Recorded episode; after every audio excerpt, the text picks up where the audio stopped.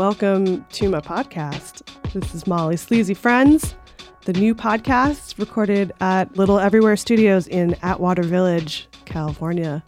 Uh, before we get into today's show, just a little bit of uh, business from last week, last month, whenever, which is uh, the Angelyne episode we did uh, with Karina Longworth, We the Royal We was uh, kind of predicated on the fact that neither of us really knew anything about Angelyne. And I think I realized it was because it was from a time before you could just Google things.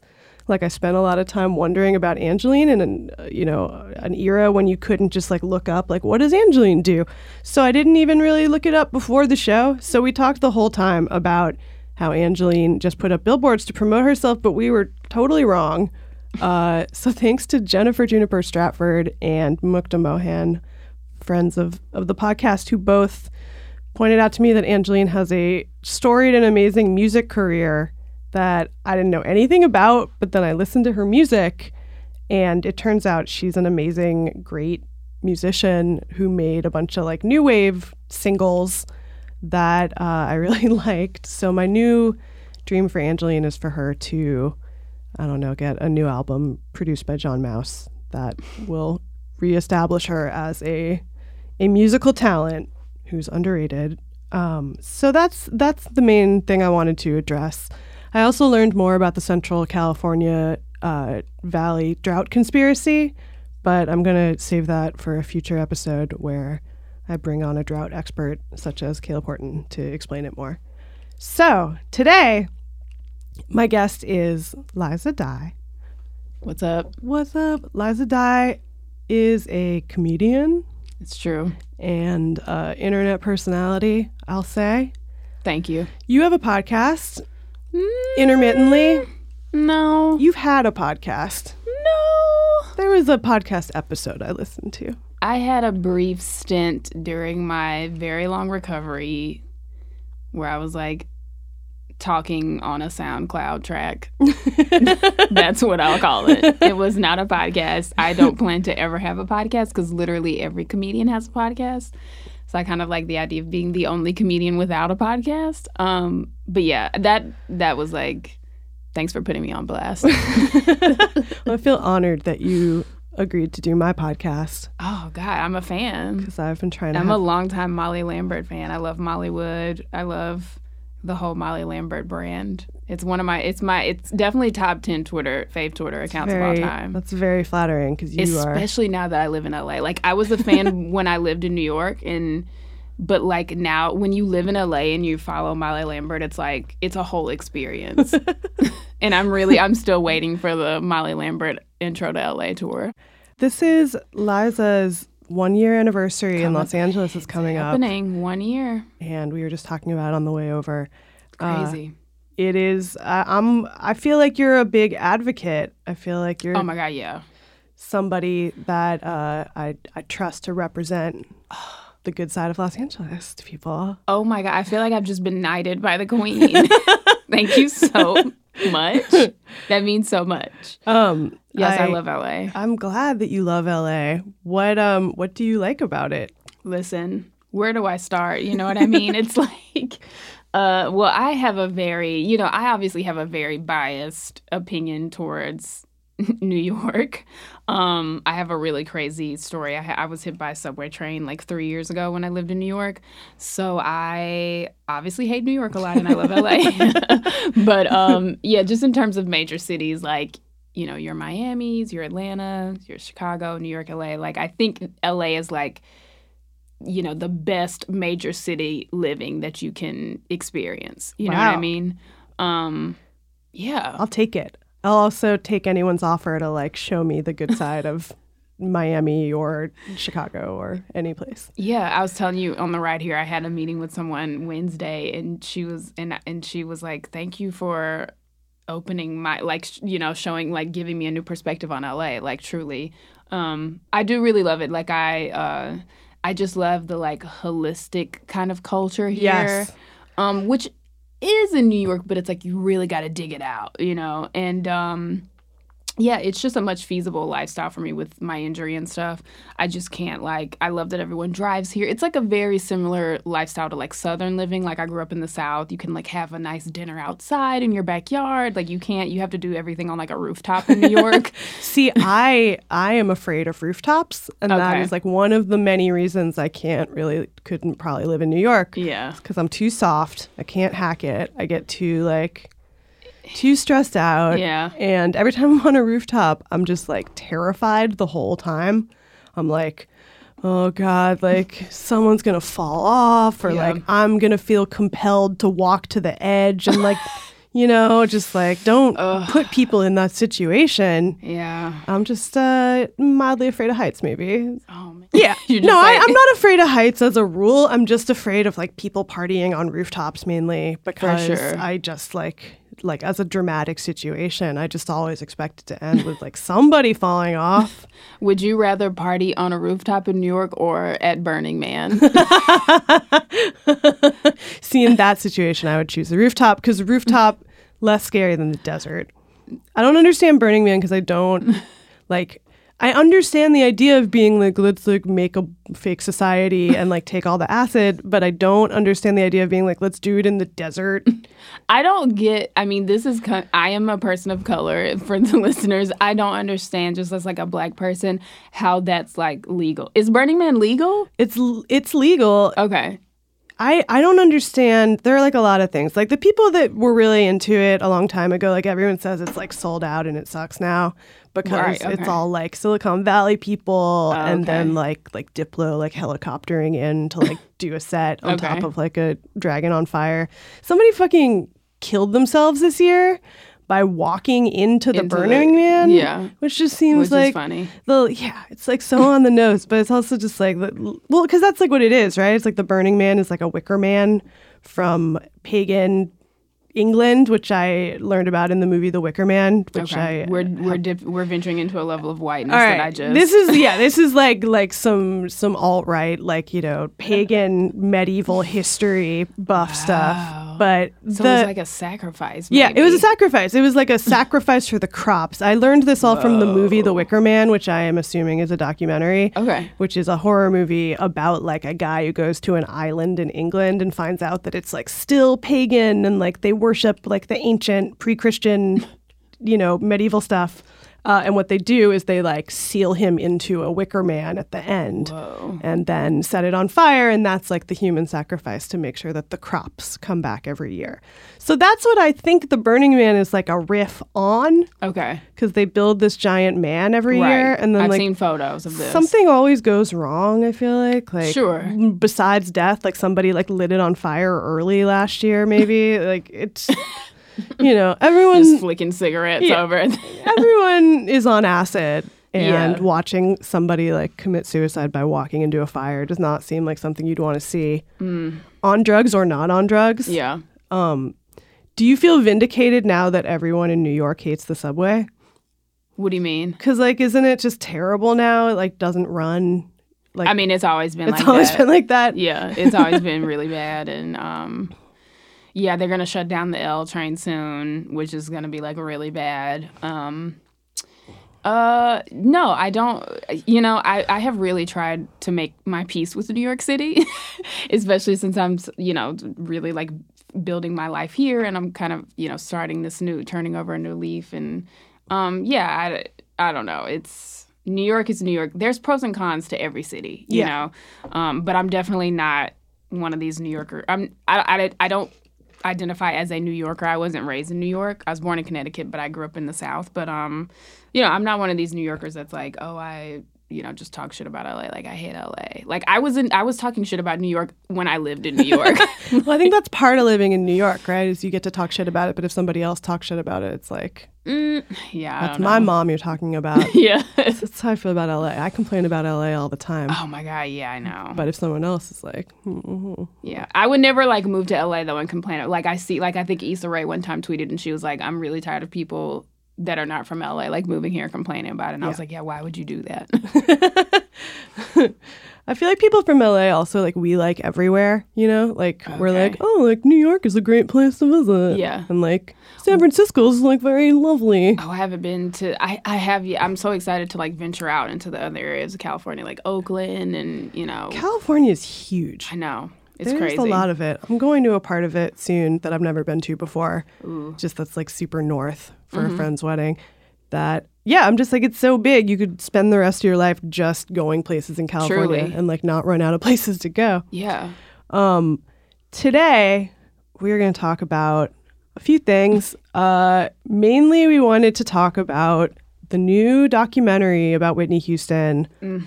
That aired on the Showtime network. Shout, shout out to Showtime. Shout out to They're bringing the L word back. Oh man, they got some stuff.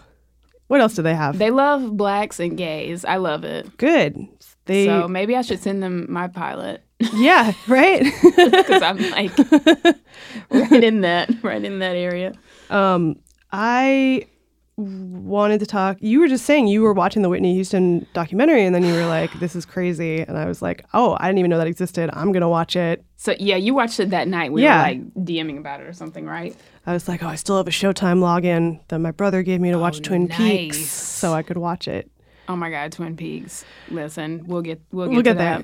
that. Uh, the Whitney Houston documentary shook me to my core. Yeah, I had always heard about, you know, her dating her and the Robyn Crawford rumors, like her maybe being a lesbian low key, but like the tea in this documentary was piping hot. Like, and just literally everyone that knew her was like, oh yeah, her and Robyn were in love. They were dating. Like, every everyone knew. Like, it was crazy because I was like, I guess I've never like heard it confirmed anywhere. Yeah. it was just like in National Enquirer always. sure. It was that like, was it was like the confirmation. It was Yeah. like I just I'm I, I can't stop thinking about it. I can't stop thinking about it. It was like, it was a lot like uh, the OJ documentary. The I don't know if you watched that. It was like the six part OJ documentary, OJ Made in America. I, I didn't get to see that one. It, It's it was, really good. It was around People versus OJ, right? It was like a big like OJ It was trending. There was a lot of OJ stuff to catch Yeah. up on. This was the doc. This documentary about OJ was like six hours long or something, and it was about like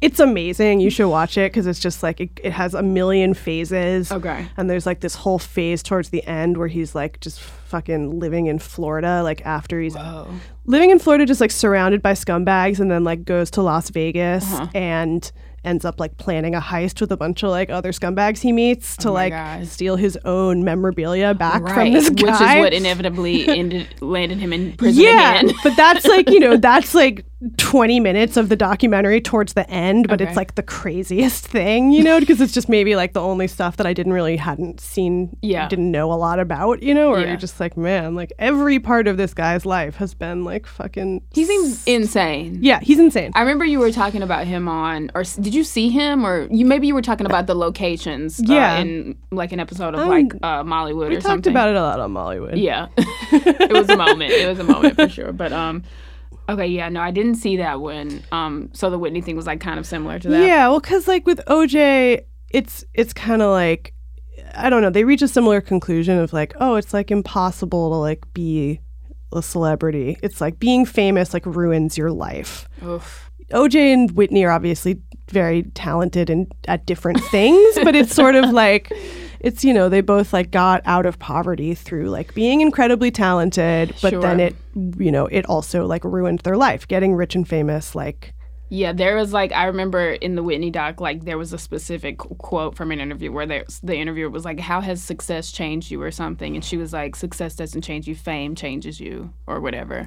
yeah Um, yeah, they were they were both just so famous. yeah She definitely, and that's another thing too, because Whitney Houston is a little bit before my time. I'm 28, and so when she, you know, when her career was at the peak, I was like a child, and like a lot of the, you know, the really prime moments of the documentary was like when I was like maybe just an infant. But um, yeah, I just I didn't realize like how famous she was, like how many barriers. So she really was like the first really famous like black woman. Yeah. and like and she really like broke down all these barriers from like the black you know black side to going over to pop culture and stuff Um, That's also, I guess, where it really kind of overlaps with the OJ thing. Was the OJ Yeah. thing was like he was this black star that like white people liked Mm-hmm. because they like, you know, thought they were thought they were palatable to like white audiences, but that it was like such a it was such a constructed choice to like make that happen. Mm-hmm. You know, which you sort of I don't know. Like I I I guess I wasn't really aware. Like I Whitney, when she first came out, I was probably also a kid, but she did have this like incredibly wholesome,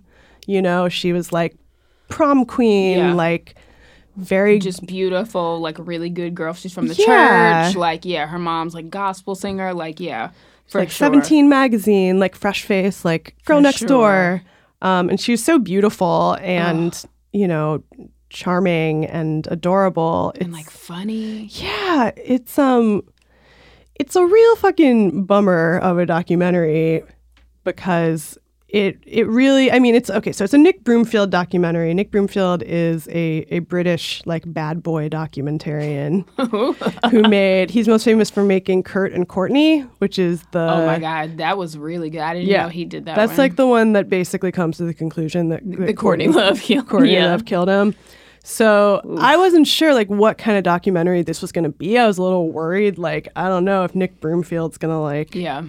I don't know because I watched there was like a documentary on HBO a little while ago about Kurt Cobain that was all this unseen footage that Was it montage of heck? maybe it was it was all like footage of him just on heroin like nodding out while he's like holding Frances Bean and it was just Oof. super depressing it made me feel really scuzzy and I was like oh I wish I hadn't seen that kind. What kind does of that word mean? Scuzzy. scuzzy like just like gross have I said it like five times already I feel like I Have you? maybe I feel like I, I, it's like a word I overuse but maybe it's like a made up word it's like scummy Okay. and I'm into it. Scuzzy. just gross. I don't know. Like yeah, I didn't see that un- one. like like you need to take a shower. Just uh it just you were like, "Oh, maybe there's some stuff that like I don't want to know." Right. You know, it kind of like ruined any, you know, any like idea of Kurt Cobain I had as being like a great cool guy. It was really really woke. It was like, "No." I wonder if Frances Bean Cobain and Bobbi Kristina were ever friends. Oh my god, Bobbi Kristina. That's also like That's just too, it's too hard. It's too much. It's just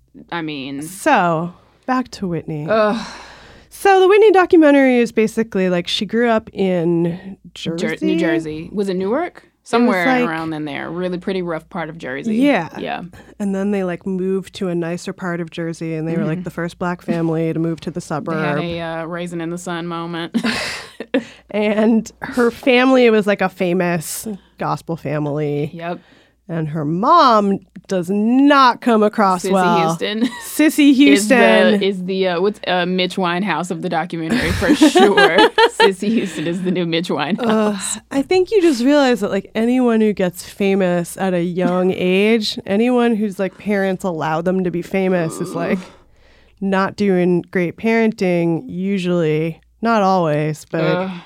this was like I didn't know that Cissy Houston was sort of using Whitney to like oh fulfill her own ambitions as a singer where she, you know, wanted to be like a world famous singer.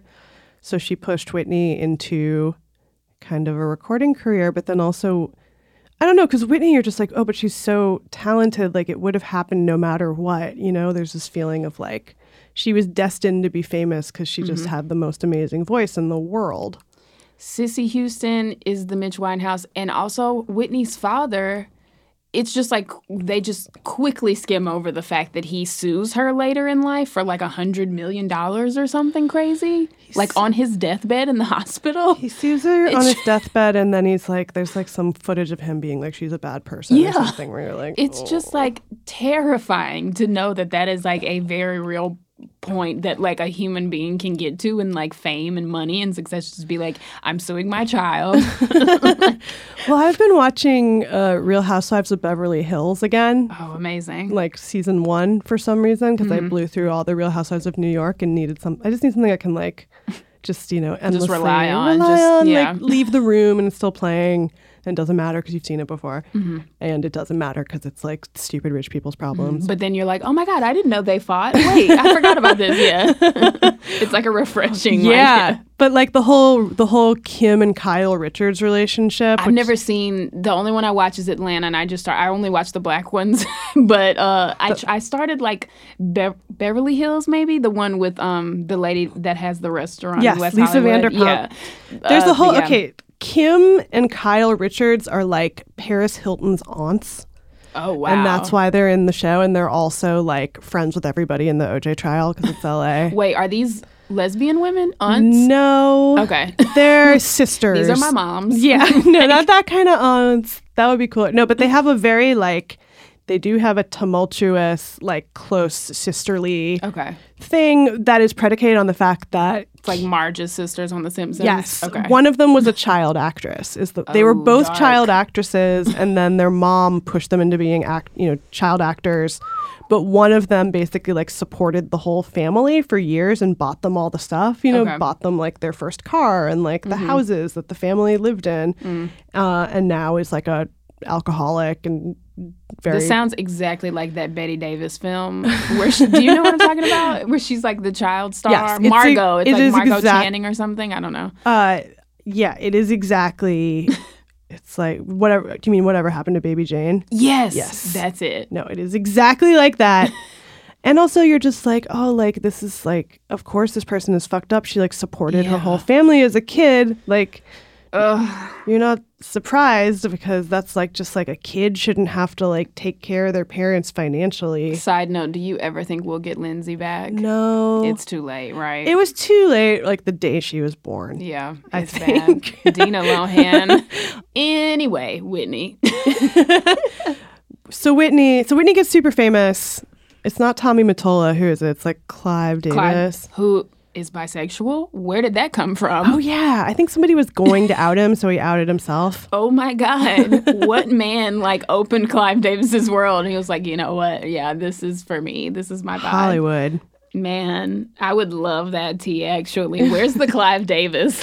Like, There, we'll get it. yeah. Usually, I guess maybe it's because Whitney is dead that they were like, we can like talk about this now. Oh, of course. I mean, that was the most heart. That's like the most heartbreaking thing about it being like a queer woman of color, like watching it because there's literally no one. That's like my whole like, not my whole life's purpose, but I'm just like.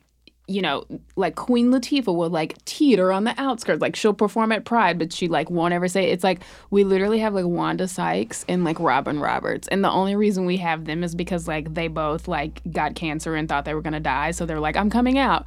It's like that was de- definitely the most devastating part of it. Was like this was like probably the most famous black woman in the world, and she was like low key gay, and like no one talked about it until she was dead. We're like, okay, she's dead, we can talk about it now. And there's that part where they like show the interview it's like an Oprah interview with Cissy. Oh my god, Where they're like, "Hey, like, would you have been okay with your daughter being gay?" And she's Cissy's like, like no. "Nope, absolutely not."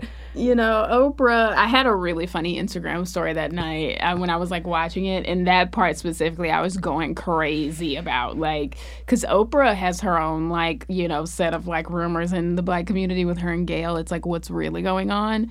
But yeah, I couldn't believe she asked Cissy that. I couldn't believe Cissy was just like, no, I would not have been down with her being gay. It, the whole thing was just like so jarring. Like, I couldn't believe. Also, like to say that knowing that, like, well, maybe if you had been okay with her being gay, she might not have had a lot of things happen. Well, several people said that in the documentary. Like several people that were very close to Whitney were like, yeah, if Whitney was allowed to be with Robyn, she maybe would still be alive. Like that was so hard to hear. Oh my god. Also, Robyn, you know, Robyn's not in the documentary, like talking now, you know? yeah, it's no- just like an old clip of her there's like, but lying there's on the bed. all like, this old footage of her and Whitney just being intimate, like just casually in the green room and Oh my god. it is very heartbreaking because Robyn see like I mean that's what also everyone says is like oh Robyn's the only person who really cared about Whitney. yeah. Like nobody in her family cared about her really except as like a cash cow at a certain point and like Bobby Brown didn't care about her in the way that he needed to, but it's I'm gonna go just to like law school and like take down like Bobby Brown, Blake. what's what, what's Amy Winehouse's boyfriend's name? Blake, Blake, like whatever. Blake, whatever. His name Blake. is. He doesn't get a last name. No, His name is doesn't. fucking Blake. All of these men that are just like, yeah, I'm gonna smuggle drugs into the hotel room for her. Like, I need them to be held accountable. I mean, the thing about Whitney and Bobby that I also didn't realize until watching this documentary, because there's also like there is a lot of footage in this documentary of like super high people just like Yeah, being real high. yeah, uh, that is uncomfortable, but not like it does. It doesn't make you feel just like, oh, I shouldn't have seen this because it's like kind of funny and upbeat. You know, there's nothing Yeah. like too depressing. You're just kind of like, yeah, it's. I'm sure it's fun to like go play a show for like a billion people and then like do all the blow and like run around your mansion. Uh, it seems fun for them. yeah. Isn't it interesting that when you see like old clips of Whitney Houston like just violently high, it's like never sad. It's like No, always funny. It it's is like funny a fun because she's so funny. She's saying really funny things, and she it's says like really funny you kind of forget that Yeah. she died from that. You're just like, oh my god, this is hilarious, Well, and then you're like, oh shit. Wait. I think I always assumed that she was like a good girl, and then Bobby brought the the That's darkness into the life. yeah. But that's like not, not really what happened. It's like there are people who say like, oh, like Whitney was always like doing drugs in some form, like from a the time she was a teenager. Like yeah, everyone in her family did drugs, like all the kids, I guess maybe. yeah. There's a really good Oprah interview that actually wasn't. Um, I was really surprised to see that they didn't get into this in the documentary. It made me think that maybe her siblings had more involvement in it. Like maybe they, you know, maybe put more money into it uh, than I thought. But like, there's this Whitney or Oprah interview with her brother Gary Houston, and Gary is straight up like, I was the first person that did drugs with her. He's Right. He's like, I introduced her to crack. Like it was me. Like blah blah blah. Right, because they kind of like they don't say specifically what they're talking about when they say like Whitney was getting high like when she was a teenager, and I was like, what do they mean like weed? Like that's Yeah. fine, but they kind of are implying that everybody was smoking crack together because one of the other brothers was like a bad a bad addict, Yeah. like starting from an early age. Um, but you find out that like Bobby Brown, when she meets Bobby Brown, what really happens is like she introduces him to Coke and he introduces her to like alcohol. Yeah. And that's when things get really bad. Because they her. were both just like doing it together. Yeah. But you're like, oh, she was kind of like just a high functioning addict before that, Yeah. seemingly. Sure. Or, you know, she could like handle it enough, which is also crazy because you're like, she met Bobby Brown like pretty early on.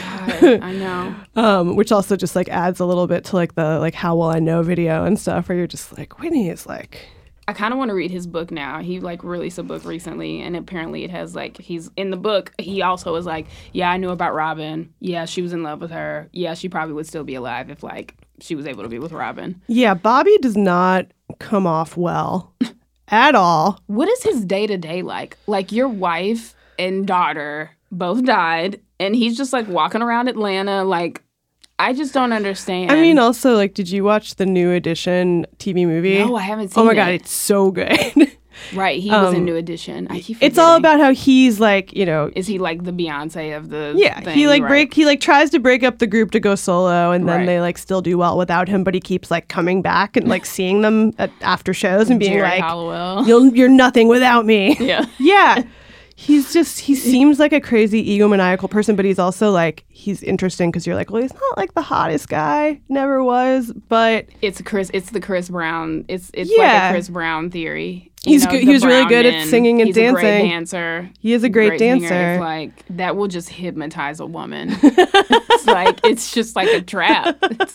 it's awful. I'm trying so hard to deal with my Chris Brown like obsession. Like it's bad. well he's got some secretly good songs that you can't I mean, he is the best dancer in the world. Yes. Like he's like the closest thing we have to Michael Jackson. His creative direction is like awful, but like he, no one is touching him dancing. right and i mean like michael jackson also you just are like yeah like when when has there been like a black singing superstar where like Yeah. something bad didn't happen For sure. Because it just is like like fame is bad. It fucks up everything.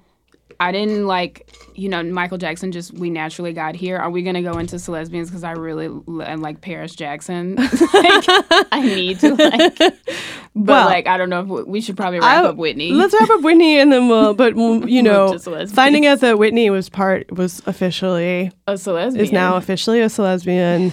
I'm shook. Um, yeah, I mean, it was a really good documentary, and I found myself just wishing that it was longer Hmm. because I think also just because I thought it was a good length. it was a good length, but I was like, I don't know. I mean, they obviously had a lot of footage from like certain t- periods, like Oh my god, the footage of her watching Set It Off in her hotel room moved me to tears. Like, I- it was Yeah. a spiritual experience for me. that part is like I know you just love her so she's so lovable, and you know she just seems like yeah, it's just fucking sad because it's nothing she did. Like her only issue, she wasn't like destructive to anyone but herself. You know. I got to give a shout out to this like um, bit of like lesbian gossip since we're gonna move here, but it Yeah. involves Whitney Houston. I have this like really amazing group chat. It's kind of like our Twitter group chat, but it's like a lot more involved.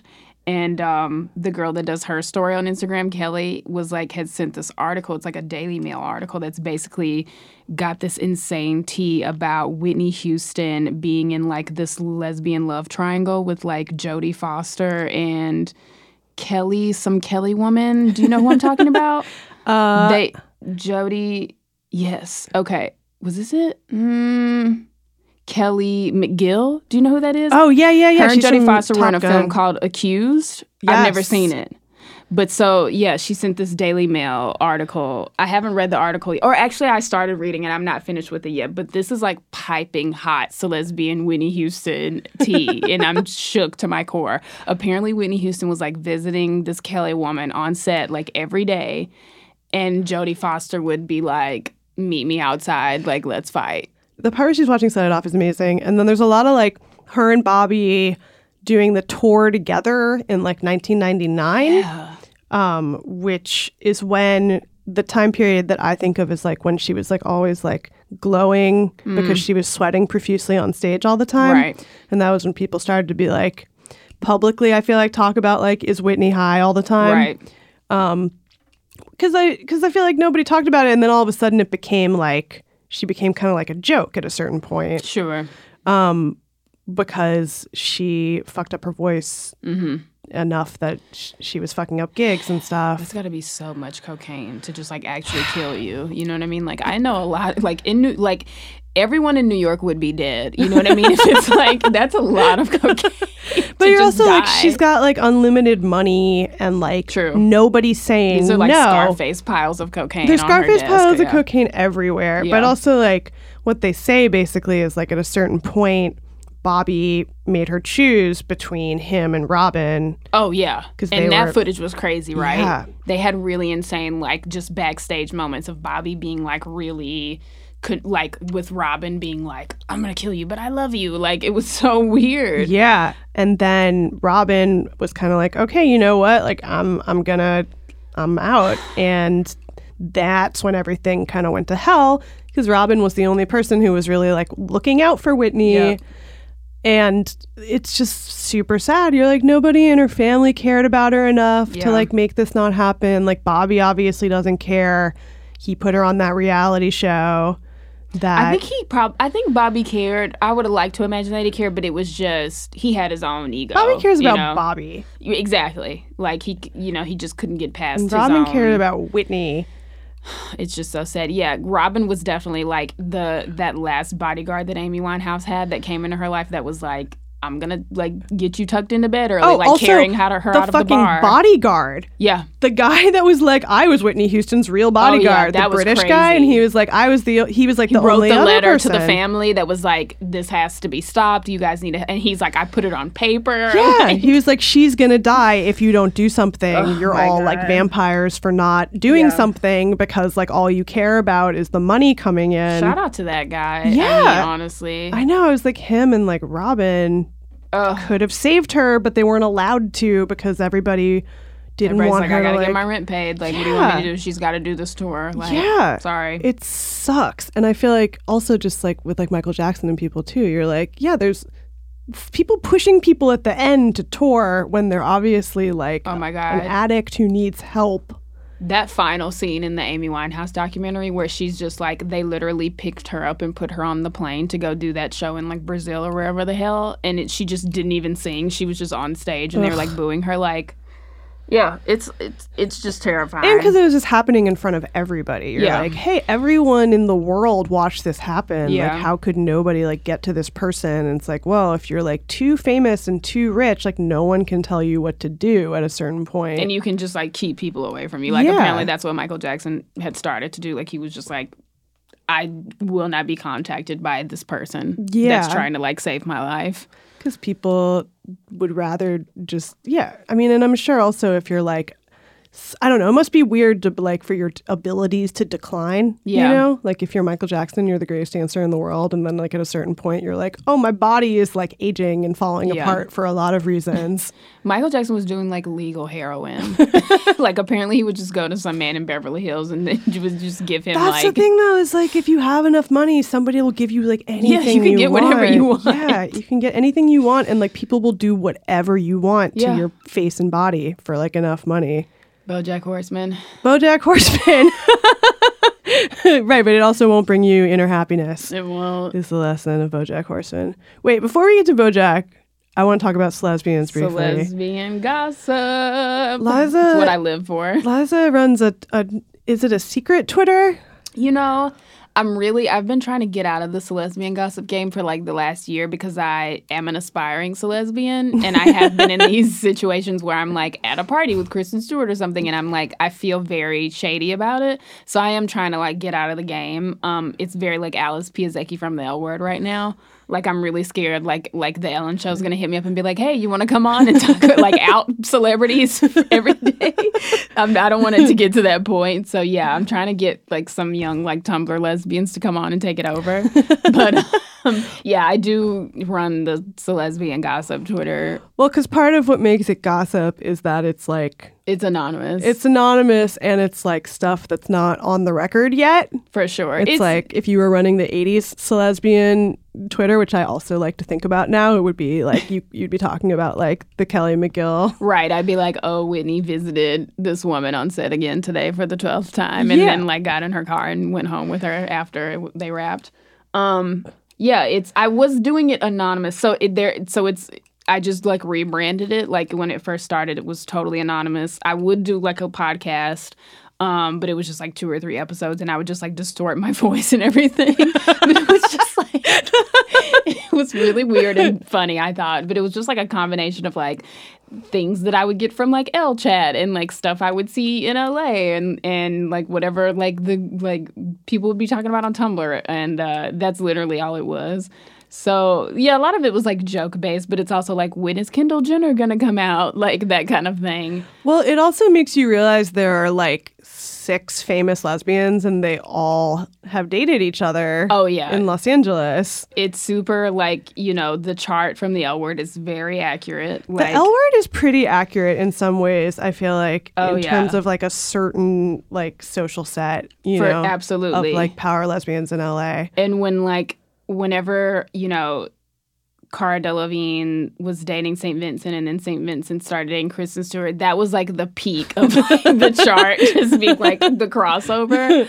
Um, yeah, that was a great time. That was this time last year, actually. It was October 2016 when like the lesbians were just out of control. Yeah, it was like everybody was dating everyone's ex to like get back at each other. It was amazing. It was amazing. And there also are like some people where you're like, I can talk about like this person because they're out, but like maybe we shouldn't talk about like this person because we don't know yet.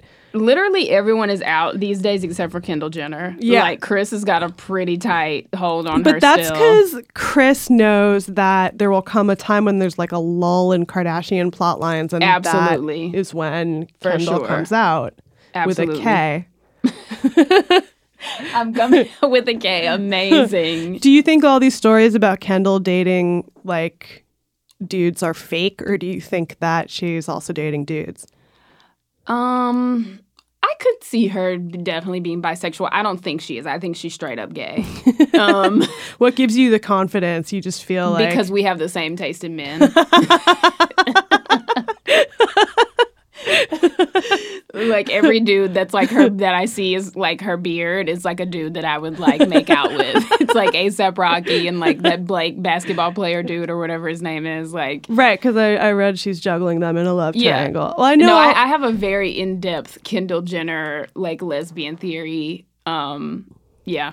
I also feel like it doesn't make me feel bad in any way to like speculate about any aspect of the Kardashians' lives because that's their whole thing. I mean, they are the family of entertainment. Like, yeah, that's what they do. That's it's like Kendall Jenner's life is well, I don't know. I guess she's the one that we know the least about also, seemingly. Is- Another red flag. Think about all the closeted women in Hollywood. Do you know anything about them? Not really. what What does Queen Latifah like to do? I don't know.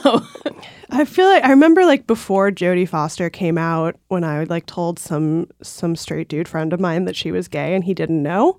And he was like, "What?" Like, Yeah. and I was like, "Yeah, that's like why you respect her, but like don't want to fuck her, is because she's giving you that vibe." Hillary Clinton vibes. Yeah, where I'm just. Do you think Hillary's gay? No. No, I think people wish Hillary was gay. Oh my god, that would be amazing. Maybe she could. Maybe that would have helped her. Maybe she should. I did read uh, some lesbian gossip one time that said her and Yoko Ono had like an affair.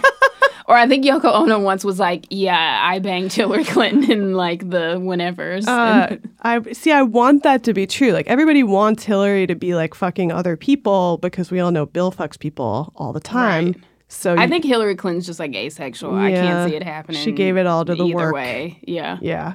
Um. Yeah. No. Uh. Kendall, Kenny, you know, Kristen Stewart coming out was like major and like you know was really incredible for the culture. But like when Kendall Jenner comes out, it is really going to be iconic. I mean, truly, she's so famous and just like a stunning girl. I think like it's gonna really just throw a ripple in the pond for this lesbian game.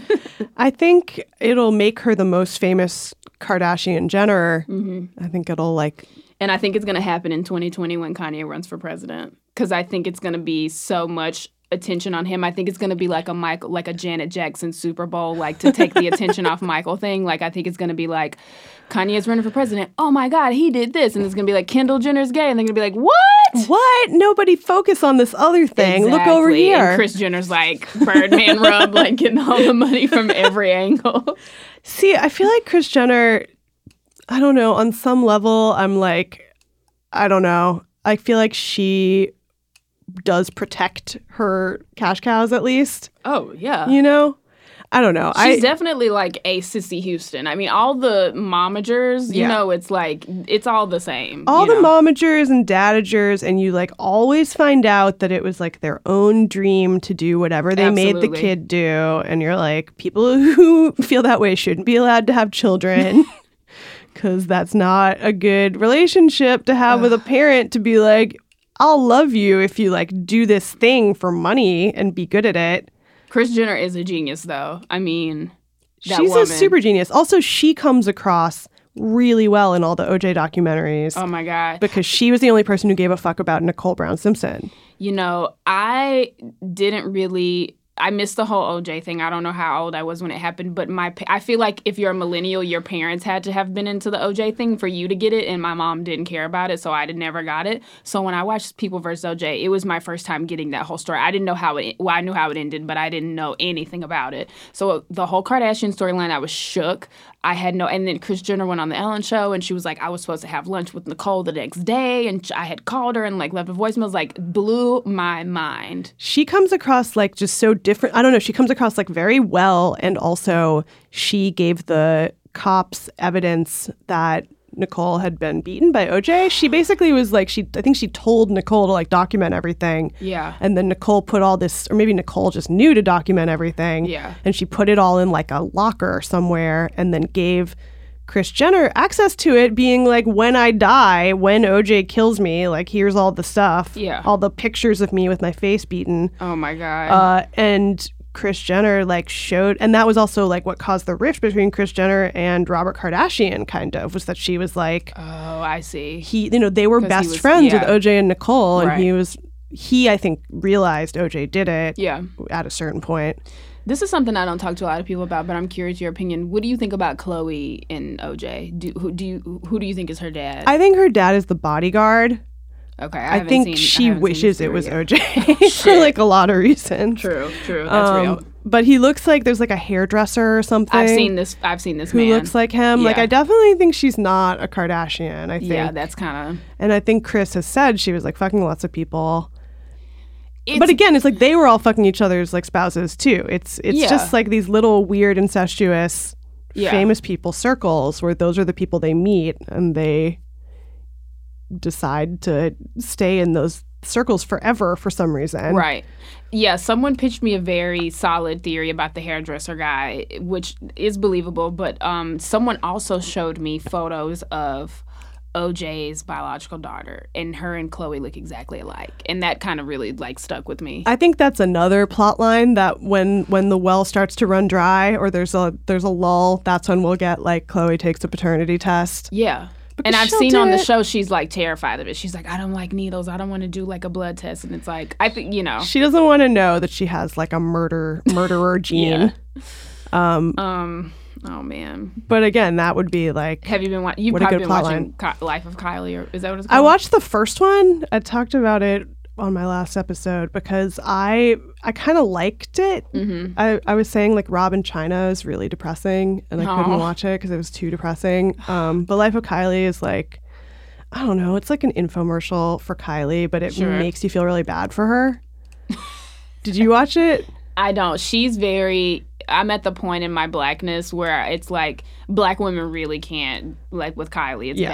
bad. She am- is cultural appropriating from hell. It's Yeah. really bad. But um, yeah, I don't really fuck with Kylie. I, I feel like there's two types of people in the world. Much like there's like a L.A. people and there's New York people. There's Kendall people and there's Kylie people. and I'm a Kendall girl. Like I don't fuck with Kylie. But my friend Dinah loves Kylie. She doesn't really fuck with Kendall. So I think it's that's how it goes. Is Dinah boring sexy? Yeah. I love I love Yeah, her. Slutty Taylor Swift on Instagram. Yes, yeah. I love her. Yes, she, She- loves Ken, uh, Kylie, and I love Kendall. This I, I thought I don't know. Like I don't really I never liked Kylie on the other show, but this just made me feel bad for her because I was like again, I was like, I don't know that anyone's really looking out for her except Yeah. maybe her friend Jordyn Woods. Oh who my like gosh! Shout out to Jordy. Yeah, who like seems to really care about her and be like, Yeah, like don't do that fucked up thing maybe.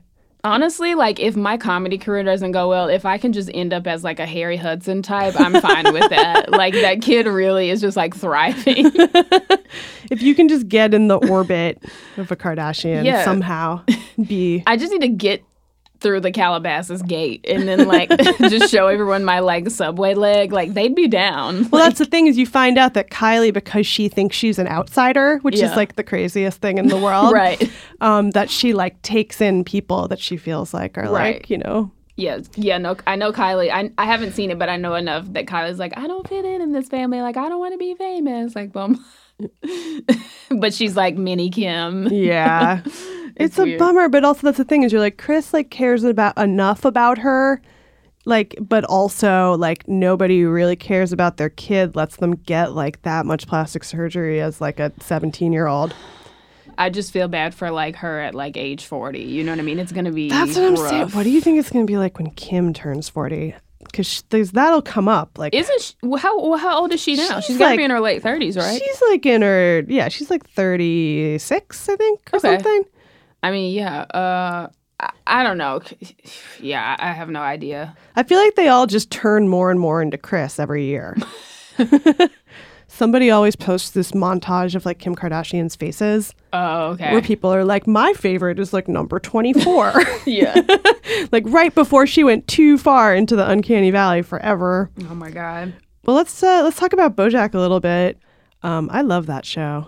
it's amazing and yeah probably like one of like just one of my I, I started it came out during my recovery after my subway accident. I was like i had this like three year stint in south carolina at my mother's house where i was just like learning how to walk again and it was just so therapeutic for me and it's like terrifyingly accurate and um yeah i just love animation. I've always loved spongebob and um yeah i i've just started watching Rick and Morty recently but bojack is just so rich Yeah, it's um everybody's like psychologically very interesting. who are you in the show Who am I? That's a good question. Um, I don't know. It depends on the day. I feel like. I'm I'm I'm like Todd son, like BoJack Rising. I'm kind of I'm coming out of my Todd phase, maybe entering my BoJack phase, but like for sure still in my Todd phase. I feel like I want to be like Mr. Peanut Butter. Mm-hmm. Is my ideal sort of like. I'd love to be just like a happy idiot, but I'm probably more of like a BoJack. Are you? Do you not identify with Diane? I like Diane, but I feel like she's uh, the most well adjusted. You don't feel like you are. I don't know. I um I just relate to Bojack. I feel like everyone relates to like the the fucked up anti-hero, Yeah. and that's why there are so many shows about fucked up anti-heroes cuz everyone's like I'm the secretly depressed person. Yeah. I may have a little sprinkle. I may be like Ana Spanakopita, like Moon or something. like I'm not. Maybe skip BoJack. I think I'm coming out like Todd and moving into like Ana Spanakopita to Rising. Well, that sounds great Yeah. for for Virgo season. Are you a Virgo? Yes. When's your birthday? Uh September 13th. That's like tomorrow. No, it's like coming up soon. yeah, it's next week. Um, amazing. so good to know. I feel like I just learned from the internet about just the concept of like anything season. Like I don't know Right. where it even comes from, but It comes from Black Twitter. I think they're like, it's Leo season, like bitch. Like get good ready on. Twitter, Right. it yeah. But I was like, what does that even mean? It's Yeah. like I don't know. That's like maybe the only way in which I could get into astrology. Are you into astrology? Very much so. And that's another thing I love about LA. The astrology culture is lit here. it is popping in LA. Like everyone's into it. You meet people, they're like, What's your sign? You know, it's like people don't have time for that shit in New York. Like people are like, What the fuck are you talking about? I don't have time. I'm like, I'm late for whatever. But it's like, uh, yeah, I love that about LA so much. Everyone's into it. Everyone's got tarot cards. Like, oh my God, I love it so much. That's the thing is even as somebody like saying like, oh, I'm not into astrology. I'm like, oh, I totally like let my friend do my tarot cards. Recently, I love stuff like that. I don't go by it. I guess I don't think like, oh, I don't read my horoscope or oh my God. what horoscopes do you read? Susan Miller. She did a talk in Beverly Hills at the Kimora Lee Simmons boutique a few months ago. I went. She's never in LA. She lives in New York. She never comes here. My 'cause she has crazy health issues. Yeah, my friend Molly Young wrote a profile of her a while ago. That was really And good. Darcy was like freaking out when I went. She's she was like, no one's seen her in real life. Yeah. And like I remember one time Darcy tweeted like that Susan Miller is like the OG. Like she once died on the operating table and came back to life. and I was like, same. Like I have to link up with this woman. So yeah, I went to her talk in Beverly Hills and it was amazing. She has calendars. I bought one of her calendars. She signed it. Uh, we took a picture together, which was legendary because apparently she never takes photos with people. She hates taking photos. Um, How'd you get through to her? I to, you know, my leg is like my icebreaker. Like when I met Kristen Stewart, I was like, "You want to see my leg?" Like I'm like showing it to everyone, like Amy Poehler and shit. Like it's uh, it's a blessing and a curse. Uh, but yeah, I uh, I think I like told her about my subway accident and stuff. I was like, "Yeah, we both low key died, but like we're still alive." Um, Oh, and now then you're bonded immediately. we're bonded, yeah. So she, um, yeah, I read her. I read these girls Astro Twins, but they're kind of like they use words like twerk and it's lit, and I'm like, I don't know if I want that in my horoscope. Yeah. Uh, so I gotta find. Someone was telling me about two other ones I'm gonna dip into, but yeah, I really l- appreciate that so much about LA and um, Virgo season. I'm hanging out with a Virgo a lot. I've been spending so much time. Our periods got synced up accidentally the other day. I think it's not an accident. How how were these eclipses for you? pretty pretty good. And my friend my friend Anne was saying that she's she's a big believer in like lunaception is a word I just learned. This is a very I don't wom- know it. womanly Tell podcast today. It's like the moon, the full moon making your period happen or something. Oh, okay, okay, yeah, I've heard it's, of you that. know, it's some kind of like ocean tides, Right, right, right. internal Some magnetic shit. water. Again, it's like I love reading about that stuff. I like draw the line at a certain point of people spending money, I guess, on it. Too Yeah. much money. Like if you're giving all your money to, to psychics and astrologers. I'm trying so hard to get in that game. Yeah. Like, Could you I low key got psychic powers from surviving my subway accident. Okay, like see anybody would believe that. Yeah. I totally believe you. And I think that you need a show like Medium, like Long Island Medium. I love Tyler Henry. I love him. I love that he kind of looks like Macaulay. He's like a gay Macaulay Culkin. and I have I gotta watch the Lil Kim episode. Apparently, Lil Kim tries to make contact with the Notorious B.I.G. What? and I'm trembling. I ha- it's like in the queue. Like I'm ready.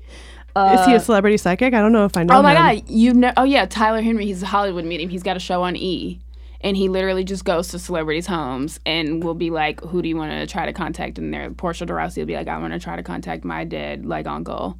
And they're like getting closure with like whoever died, and he's like, he his way of like everyone has a way that they have to like channel it. He just like scribbles on a notepad. Is like how he. it's amazing, but yeah, I'm. Do you think he really has psychic powers, or do you think? Yes. Yeah. Yeah, my mom is very spiritual, and like it was definitely sort of dormant in me, but like surviving like a near death experience would just kick it into third gear. Surviving a near death experience, like you must meet other people like Susan Miller, who s- almost like you guys are all uh, must have psychic powers. Yeah, I say psychic for me, but that's just because I don't have um I don't have like a label for it. I don't know how to like identify it yet, but it's definitely this like heightened. I've been calling it like a heightened spiritual awakening.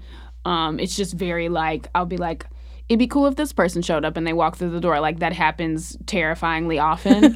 and um really like being able to like manifest things, just kind of like speaking things into existence, which gives it like a weird, weird like Justin Bieber Hillsong like mega church vibe. But like that's not.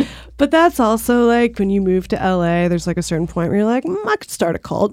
Sure. I could probably make that happen. Yeah, especially when you're driving by the Scientology Center every day and they're like, "We're watching movies out on the lawn. Come through." Yeah, Like, like, hey, I could either start or join Yeah, any number of cults because it's comforting to have other people tell you what to do. sure. Um, I I was really into when Andrew Keegan had a cult. I don't know who that is. He was like a like a teen actor. He's in like Ten Things I Hate About You and stuff like oh, that. I never saw that. Just like that's the thing is any kind of like D list celebrity can like Right. be like, hey, now I'm This is doing my this. movement. Yeah. Yeah. What do you think is going to happen with Justin Bieber's megachurch? I don't know. Um, I have been to many a mega church, come being from the South, but um, so I, I'm very familiar with that world. I, my friend Chris Black on Twitter, you probably follow him done to death. He's like, I'm so excited to watch this unfold. Like Hillsong is the new Scientology, and I kind of agree. But uh, it's interesting. Yeah, he just got super famous so fast and so young. So yeah, he definitely would need some sort of higher power to cling to. He's for to sure be- in like a weird Michael Jackson. absolutely. Like he's never known anything else. Yeah. He's got, I think he's talented. Not as talented as Michael Jackson, but Yeah. definitely like he clearly thinks he's been like touched by God to Mm-hmm. be like a special person. Well, it's just that I think when you're when you are that famous, you've got to cling to something, whether it be cocaine in your Whitney Houston or plastic surgery in your Michael Jackson. For Justin Bieber, he's like, I'm gonna go with God. He's like, I'm going to go with God Uh, yeah. and cocaine. so uh, I don't know how it's gonna play out. I mean, I I too love God, not to the Hillsong level. I'm not like a Bible thumper, but I'm like, I'm just like about like being a good person. Like I like to minimize uh spirituality. Out my mom was never she didn't raise me religious. Like my mom was always like i'm not religious i'm spiritual. Like she didn't like ever really like force me to go to church or anything which i'm so grateful for. So but i'm like i'm down you know with the god but like i don't i wouldn't i don't think i would go to hillsong. Like when people are like super happy like that and it's like those mega churches can get pretty scary like it's very it's like a play it's like a production you know Well, there's also something like I think that's what I find scary about cults and any kind of like group think is it is really easy to just be like swayed by being in a big group of people. That's like what's Yeah. scary about fat. It's like a new iPhone release. Yeah. You're like waiting in line, just Any- you don't even know what for. anything like that, even like concerts and stuff, just any kind of rally. I'm just like, oh, fascism. It's Yeah. terrifying. right. Everybody can just be convinced to think as one giant group if you force them to. But with Hillsong, I was sort of like, I don't know, it seemed, I guess just because I worked for a bunch of culture magazines, so I was always pitching, like, oh, I'll go write about Hillsong, you know? Oh, okay. Um, and I, I was interested in it because I was like interested in sort of hipster churches as a thing because they started right. popping All up. All the preachers are like hot and yeah, wear the, like the, supreme. The preachers are hot and wear Supreme. They all wear those like stupid like Silver Lake hats, you know, and Wait, like, what's a Silver Lake hat? like a like a stupid hat that like a guy who's like, Like a kinda, beanie that's not like- even no like more like like a like a folk a folk rock like a farmer hat. Like I'm like a farmer, Huh. a farmer of like Silver Lake. I need to like know a- more about this. I, I I'm gonna draw you a picture of it Okay. as soon as I'm done. Just like guys that wear like statement hats. Okay. That are like have like a like a brim. Right, right, right. You know what I'm talking? I don't like know. a Tasha, like Tasha Van Reed. Do you know who that is? yeah, Amber exactly like that. Okay. Dudes like that. Maybe it's become I have less to. I have to translate it to lesbian terms, like like uh, Amber Heard's ex girlfriend. Yeah, exactly like that. Okay. Like Father John Misty and Tasia Von Got it. Um, but there's like I, I don't know Hillsong. I was like, oh, it's kind of weird for churches to like rebrand as cool. Like I wonder what that means because they had all these flyers that looked like Coachella flyers, you know, With the small text at the bottom. small text and like like palm trees. You know, that was like the main Oh. Hillsong flyer I kept seeing was like palm trees against a desert Right. sky, which is also what the Coachella like marketing image is, where it's Uh-huh. like the Holy Land is just like a music festival in the desert. Yeah, And I was like, that's really smart yeah. and scary. Um, but when I looked into Hillsong further, what I found out is it's kind of like a rebranding of, you know, it's Australian.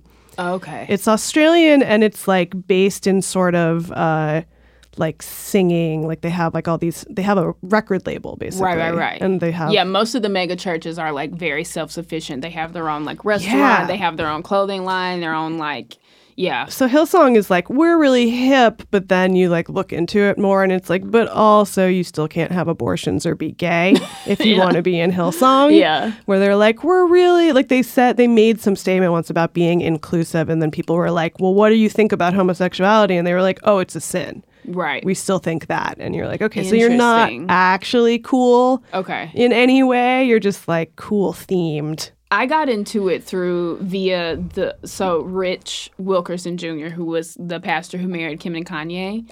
That was my intro to like the whole, and this was before Justin like really got into it. I like started to look into this pastor. He, him, and his wife are in Miami, and they have a church called VOUS Church, which I guess Hillsong is like the sister church to VOUS Church. And but these guys are supposedly, you know, really like um i'm not gonna say groundbreaking. The reason that kim and kanye are into them is because they're very like they talk about sex like pretty openly in the church which is like you don't you know obviously that's not something you talk about.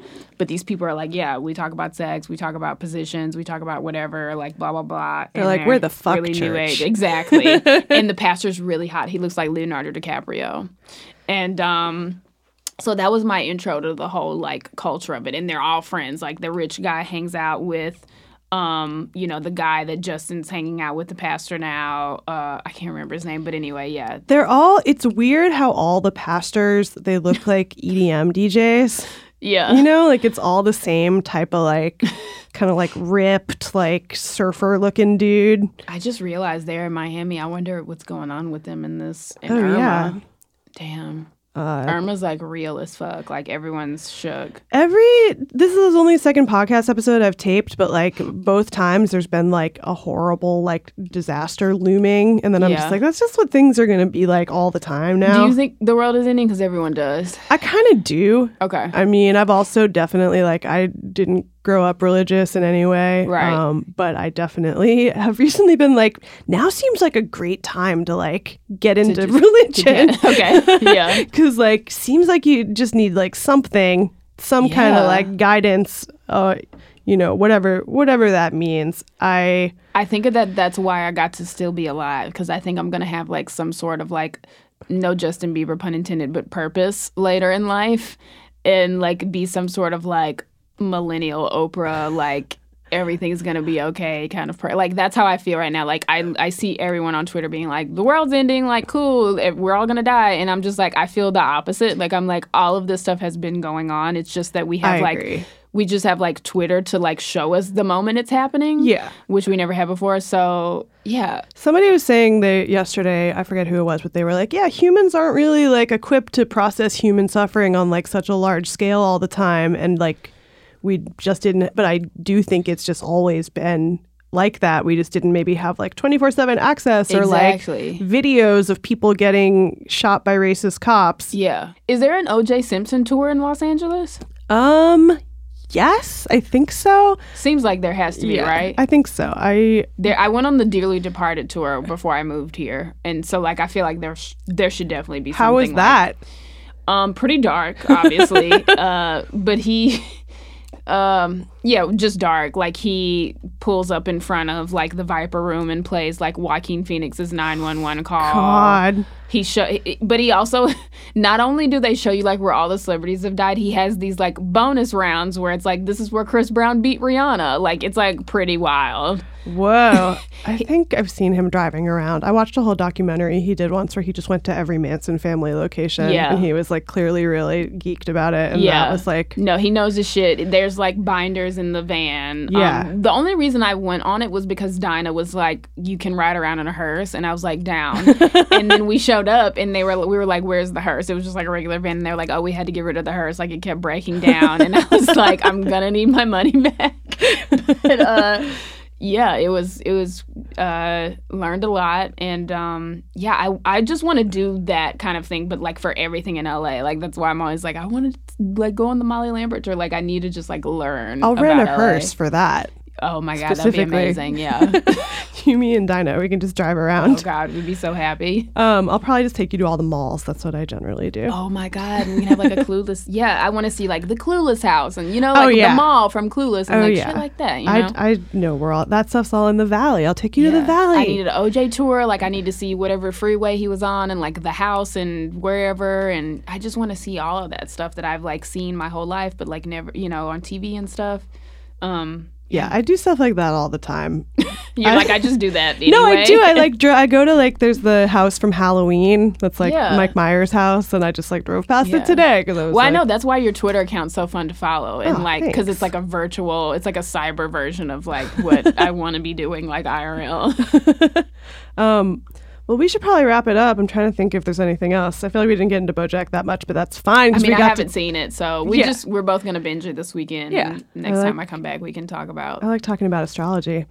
Oh my god, What's your sign? I'm Capricorn. I'm I'm Capricorn as fuck. I mean, you're like like strong-willed. Strong-willed, driven. I think are are you know very goal-oriented. Um, yeah. One of my best friends is a Capricorn. Really? And she's very. Is she December or. January? Uh, I think January. Okay. I read something on Tumblr recently and it was like shook me to my core. It was like Capricorns both begin and end every year. And I was like I never thought about it before, but it's true. I think I never really got into astrology in part because like being a Virgo kind of sucks. Like Virgos are known for being like really organized and clean. And I'm Are a- you sensitive? Because the Virgo I've been hanging out with is sensitive as fuck. I feel like I'm I'm an, any quality. I'll be like, oh yeah, sure, that's me. Which I also feel like is why it might be. I don't know. I feel like part of being like psychic is just being intuitive and just being like, Yeah. you seem like this kind of person. Yeah. I can't believe it's my first year here. There's so much I haven't done. Yeah. What you do know? you? What are your goals for the for year two? Um, probably just get some good TV money popping. Yeah. Get a car. Get out of my Todd phase. get off Bojack's couch. Uh, Everybody starts as a Todd. Everybody starts on somebody's couch. yeah. We're all Katos. Yeah. to begin with. Kato, is that an OJ reference? It's an OJ reference. That was the guy that was living in the, He's the guy the that was house, living right? in OJ's back house, and some people, I think there was maybe some kind of like, what's going on with OJ? He was the drug Kato. mule, is what I've heard. I think he was the coke dealer, right. But there was definitely what at it first people were like, the. "Are they fucking?"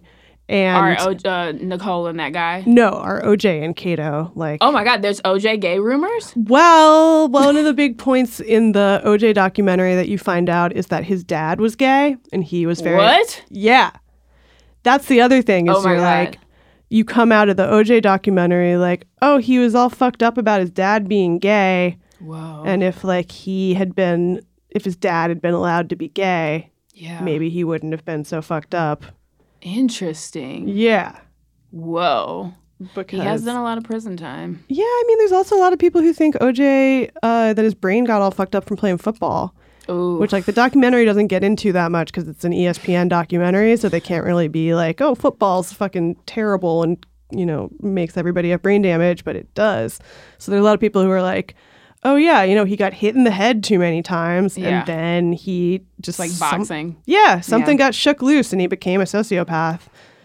I can't believe how much we've talked about OJ and like I don't know anything about it and like I feel like we didn't plan to talk about it at No, all. No, we didn't plan to talk that's just a part all. of the Molly Lambert package, Yeah, just it- like OJ. It just kind of comes it's the into fries the that come with the conversation. combo. Yeah, amazing. I Um, learned so much today. Thank you so much. Oh, thank you so much for coming on, and uh, I'd love to do it again sometime. When will this air? Can I plug a show? Yeah, yeah. I don't know when it'll air, so when If it airs before September 22nd, you guys should come to see me do stand up. I'm opening for Sassy from Dissatisfaction. We're going to be at Space 1520. cool. Um, hopefully we'll get it out before then. If not, if then, not, we'll edit this part out. then- But otherwise, you should follow Liza on Twitter. Your Twitter is Liza Dye. It's Liza Dye on Twitter. It's Liza Dye on Instagram. L I Z A D Y E. and uh, we'll all be watching your talk show eventually. Thank you. um, thanks, Liza. See you guys next time.